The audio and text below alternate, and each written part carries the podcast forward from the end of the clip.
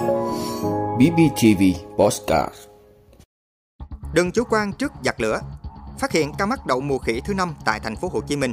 9 tháng năm 2023, doanh thu viễn thông đạt hơn 254.000 tỷ đồng.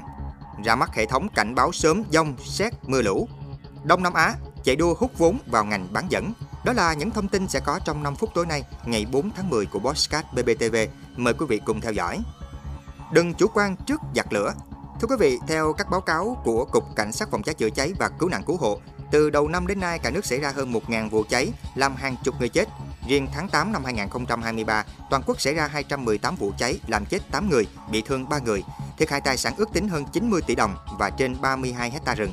Thống kê còn cho thấy, các vụ cháy vẫn tập trung tại khu vực nhà dân, khu dân cư, cơ sở sản xuất, kho tàng và tiếp tục diễn biến phức tạp. Nguyên nhân dẫn đến các vụ hỏa hoạn được xác định phần lớn là sự cố hệ thống thiết bị điện và do sơ suất bất cẩn trong sử dụng nguồn lửa, nguồn nhiệt, vi phạm quy định về phòng cháy chữa cháy. Thực tế đó cũng cho thấy dù đã được cảnh báo rất nhiều, nhưng không ít người vẫn chủ quan, xem nhẹ, bất cẩn, thiếu cảnh giác trong việc sử dụng nguồn lửa, nguồn nhiệt, thậm chí coi thường bà hỏa, cố ý vi phạm quy định phòng cháy chữa cháy. Những con số đáng lo ngại và vụ cháy đặc biệt nghiêm trọng vào đêm 12 tháng 9 ở quận Thanh Xuân, Hà Nội, cũng như hàng loạt vụ hỏa hoạn tại các chung cư, cao ốc, nhà dân, cơ sở sản xuất trong những năm gần đây ở các thành phố lớn, các địa phương, gây hậu quả nặng nề về người và tài sản. Có thể thấy, cháy nổ xảy ra là điều không ai mong muốn. Lực lượng chức năng cũng như các phương tiện truyền thông báo chí đã truyền tải rộng rãi đến từng người dân, doanh nghiệp, chủ cơ sở sản xuất kinh doanh, chính quyền cơ sở và từng người đứng đầu mỗi đơn vị về hiểm họa, nguy cơ của bà hỏa để nâng cao ý thức cảnh giác phòng ngừa. Vấn đề đặt ra là ý thức chấp hành nghiêm túc các quy định pháp luật về phòng chống cháy nổ của người dân, doanh nghiệp, chính quyền địa phương và các lực lượng chức năng ở cơ sở. Dân gian vẫn thường ví nhất thủy nhì hỏa và gọi thủy hỏa là giặc để nói về những tai họa do nước, lửa gây ra đối với con người cực kỳ nguy hiểm. Thế nên, tính mạng, sự an toàn của con người là trên hết. Xin đừng chủ quan với bất kỳ lý do nào trước giặc lửa để bảo đảm an toàn tuyệt đối cho mọi người dân.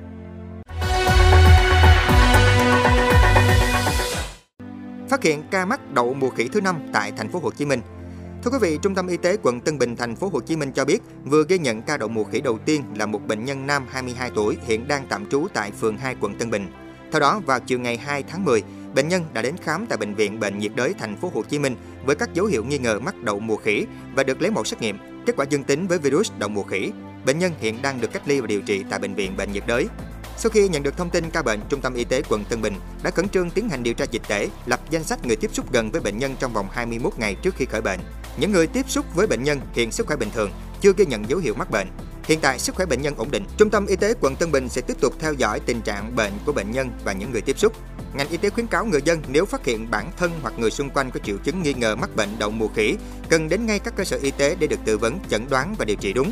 Người bị bệnh cần tuân thủ nghiêm túc các hướng dẫn của nhân viên y tế trong chăm sóc điều trị cho bản thân, giảm thiểu các biến chứng tử vong cũng như thực hiện nghiêm túc các biện pháp phòng lây nhiễm, phối hợp tuyên truyền cho những người đã tiếp xúc gần với mình để phát hiện sớm triệu chứng bệnh và ngăn chặn sự lây lan. 9 tháng năm 2023, doanh thu viễn thông đạt hơn 254.000 tỷ đồng. Thưa quý vị, theo Tổng cục Thống kê, doanh thu hoạt động viễn thông quý 3 năm 2023 ước đạt 82.000 tỷ đồng, tăng 3,9% so với cùng kỳ năm trước, nếu loại trừ yếu tố giá tăng 1,1%. Tính chung 9 tháng năm 2023, doanh thu hoạt động viễn thông ước đạt hơn 254.000 tỷ đồng, tăng 2,8% so với cùng kỳ năm trước, nếu loại trừ yếu tố tăng giá 0,1%. Tổng số thuê bao điện thoại tại thời điểm cuối tháng 9 ước đạt gần 128,2 triệu thuê bao, giảm 1,2% so với cùng thời điểm năm trước. Trong đó số thuê bao di động là 125,9 triệu thuê bao, giảm 1%. Số thuê bao trực nhập Internet băng rộng cố định tại thời điểm cuối tháng 9 ước đạt gần 22,2 triệu thuê bao, tăng 6,2% so với cùng thời điểm năm trước. Trong đó, thuê bao truy nhập qua hệ thống cáp quang và thuê kênh riêng có xu hướng tăng nhanh. Thuê bao qua hệ thống cáp truyền hình và qua hình thức XDSL tiếp tục giảm.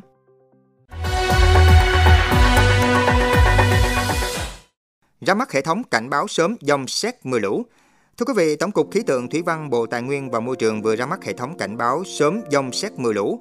Đây là một trong những hệ thống tích hợp được nhiều loại số liệu từ hệ thống quan trắc và hoàn toàn tự động. Hệ thống được xây dựng nhằm cung cấp sớm thông tin hỗ trợ công tác dự báo, cảnh báo dông, lốc, xét, mưa lớn, phục vụ việc cảnh báo các hiện tượng khí tượng thủy văn nguy hiểm có tác động tới cộng đồng. Từ hệ thống này, mọi diễn biến về tình hình thời tiết trên cả nước đều được theo dõi, giám sát liên tục thông qua các bức ảnh thu nhận được từ các vệ tinh quan trắc trái đất, radar thời tiết trong nước, mạng lưới đo mưa và mạng lưới định vị xét trên toàn quốc. Ngoài ra, hệ thống này cũng theo dõi kiểm soát chất lượng dữ liệu của tất cả các trạm đo mưa và khí tượng tự động trên toàn mạng lưới. Các dữ liệu quan trắc nhiệt độ và lượng mưa sẽ được so sánh đánh giá với dữ liệu từ mô hình GSM của Nhật Bản nhằm cung cấp các thông tin đánh giá ban đầu cho các dự báo viên về mức độ tin cậy của những loại dữ liệu phục vụ công tác ra bản tin dự báo, cảnh báo sớm.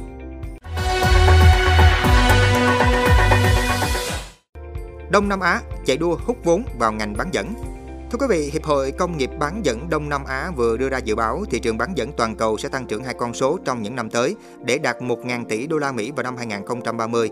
Tuy nhiên, đại dịch Covid-19, cạnh tranh thương mại Mỹ-Trung Quốc, cuộc xung đột ở Ukraine đã và đang góp phần gây ra sự gián đoạn lớn đối với chuỗi cung ứng chất bán dẫn toàn cầu.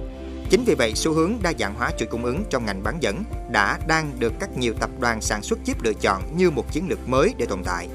Theo Hiệp hội Công nghiệp bán dẫn Đông Nam Á, dự báo đến năm 2026 sẽ có thêm 6 nhà máy chế tạo chip được xây dựng mới tại khu vực ASEAN, qua đó đưa ASEAN trở thành khu vực có tăng trưởng công suất lắp đặt lớn nhất so với các khu vực khác trên thế giới.